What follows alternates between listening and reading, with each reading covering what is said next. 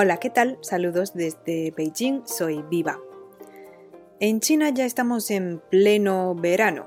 Este mes de julio, los 10 millones de jóvenes del último año del preparatorio tomaron el examen nacional de ingreso a las universidades. Los niños de otros años también terminaron las pruebas del final de ciclo, con lo que entran ya en las vacaciones. Cada verano, los meses de julio y agosto, aquí en China, los estudiantes de todos los niveles tienen las vacaciones más largas del año. ¿Cómo van a pasarla en medio de esta pandemia? De eso vamos a hablar hoy en este espacio de las mil y una hojas. Más interesante, más viva, para encontrar una China diferente en mil y una hojas.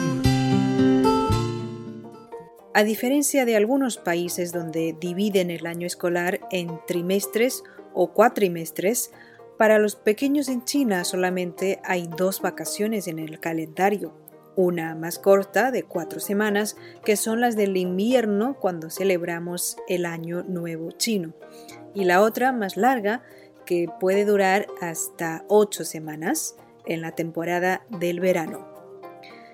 Es cuando termina un ciclo y se preparan para un nuevo año escolar. También es la temporada cuando hace más calor y es más conveniente a realizar muchas actividades como la natación o viajar, pues se trae menos equipaje, obviamente. Sin embargo, este año ha sido complejo. El brote del nuevo coronavirus estalló antes del comienzo de las pasadas vacaciones de invierno pobrecitos los niños han tenido que vivir con esta situación durante el invierno, la primavera y por lo que vemos ahora, según las estadísticas, todo el verano también. Es decir, que yo sepa, desde enero los colegios permanecieron cerrados por al menos tres meses. Luego ya en mayo y junio algunos abrieron las puertas pero con mucho cuidado y horarios reducidos. Durante esa primera mitad de 2020, los maestros y maestras, profesores y profesoras de todas las asignaturas, incluso los de educación física, se adaptaron a la enseñanza a distancia. Clase online, tareas en tabletas, videos compartidos, lo que antes a muchos parecía polémico por el posible daño a los ojos, por las malas costumbres o abundantes informaciones en Internet, se convirtió en la única, simplemente porque no hay más alternativas. Si no fuera por la tecnología, esto hubiera sido peor aún. Y ahora que se quedan sin clases y que están libres, ¿qué planean hacer durante las vacaciones? Este verano voy a aprender a nadar con mi papá. Voy a hacer las tareas a diario, también los videojuegos todos los días. Por las mañanas voy al parque a correr. Vuelvo a desayunar. Luego llevaré los libros del próximo ciclo al parque para leer ahí. O sea, en vez de ir a un curso de natación, dijo la primera niña que va a aprender con su padre. En vez de salir a jugar, habló el niño de tareas y videojuegos.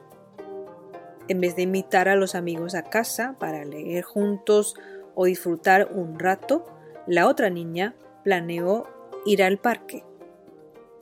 No es que la primera opción no se pueda lograr, sino es que no hemos perdido la cautela.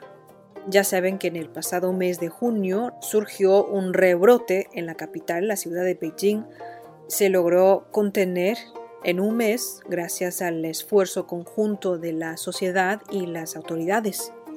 Ante una situación como esa, ¿cuáles serán las actividades más populares entre los niños y jovencitos? Te presento las top 3 que encontré en Internet. Primero, la que más a mí me gusta también es visitar los parques naturales, subir las montañas, pasear entre los árboles, escuchar correr los arroyos, ya sea con los padres o con amigos. Como es al aire libre, no habrá problema de distancia con otros grupos. Esta opción puede incluir el picnic, un buen rato tranquilo, sin cubrebocas. Segundo es quedarse en casa explorando en Internet, pero no solo en las pocas páginas que más a uno le gustan, sino con un plan integral que sea rico en contenidos. ¿Cómo será? Por ejemplo, el lunes por la mañana, después de leer mi libro favorito, voy a buscarme unas canciones en internet, canto y bailo un poquito antes del almuerzo veo un documental sobre los animales de África o puede que sea sobre la inteligencia artificial, entre muchos otros temas. Luego en la tarde voy a buscar unos videos de manualidades o experimentos científicos para hacerlos. Cuando termine, si todavía hace calor afuera, pues nuevamente pongo la música. Los teatros ofrecen conciertos y dramas en línea, grabados y muchas veces son gratuitos. Ya después salgo a hacer ejercicios y la noche es tiempo familiar.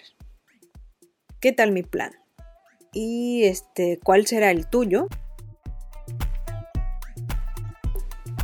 Si te parecen pocas las actividades que planteo hacer en un día, aquí la tercera opción, participar en cursos online. Hay talleres de todo tipo, de baile, de música, de instrumentos como el piano y guitarra, de arte, de idiomas, matemática, todo lo que puedas imaginar. Hay clases de grupo, también hay tutoría exclusiva. Unos tardan dos semanas, otros quizá un mes. La única desventaja es que cobran. Bueno, una vacación en medio de la epidemia no va a ser lo mismo que antes. Los viajes, las visitas, las fiestas van a tener bastantes restricciones. No obstante, podemos, como siempre, ser creativos, pensar divergentemente, minimizar las inquietudes y vivir al máximo. Muchas gracias por haber llegado hasta aquí esto es Las Mil y Una Hojas. Soy Viva. Hasta la próxima.